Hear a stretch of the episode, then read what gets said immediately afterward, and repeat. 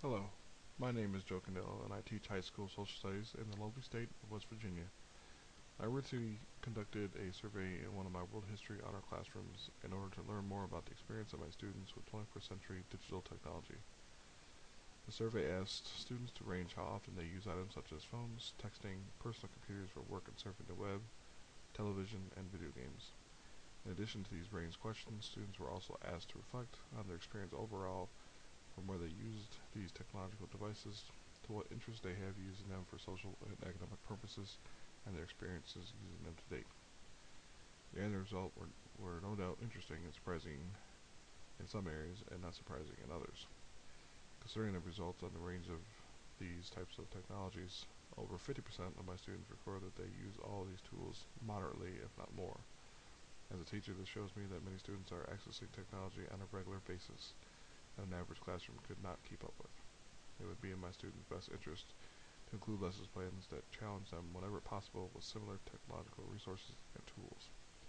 Other areas of interest with each student's range of use was how little television is used compared to cell phone, PC web surfing, and texting. This is kind of surprising to see how television and older technology is taking a backseat to more modern te technological devices.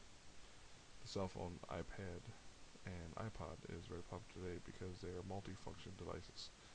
Students can access the web, contact anyone around the world, get updates on the weather, find out when that movie opens up in the theater of their choice, discover how Genghis Khan conquered China and Russia, all within one touch of a cellular or mobile device.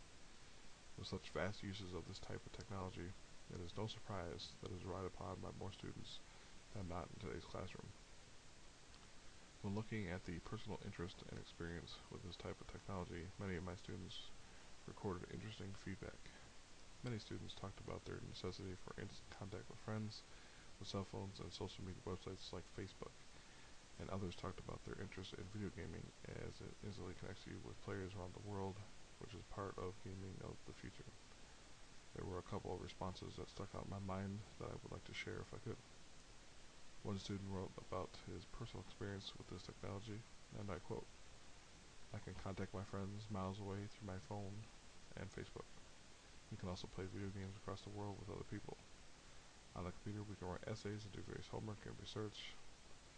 Video games are very much part of my life. On the same topic, another student writes, I use my computer for homework all the time. I use technology when I travel, when I go India in a couple weeks. I will bring my iPad and use it for communicating with my parents and keeping me from dying of boredom on the 14 hour flight. My dad loves Mac computers, so we have lots of these types at home. Another student had an interesting response to using this technology for academic purpose and wrote, I have interest writing reports, including research online for academic purposes on more than one occasion. I learn more on the internet than I do at school. These quotes stuck out to me because each student had an interesting perspective on the technology. One student enjoyed the level of instant connection around the world, another student saw potential for this technology when traveling abroad, and the final student sees this technology as a better teaching tool than going to school for seven hours a day. I know when I read about one of my students saying that he got more out of technology than at school, it made me think that I want to change his mind, at least a little. I think it's great that he sees the education as such resources, but I also hope by the end of the year he gets a better experience from high school than he did in middle school. After I'm done teaching him this year, I'm going to ask him if my classroom was engaging enough like the technology he uses on a daily basis, and I hope the answer is yes. This is what I strive for every day in my classroom, and this survey is just more fuel to the creative fire of my lesson planning to create meaningful lessons that are both engaging with the technology to boost.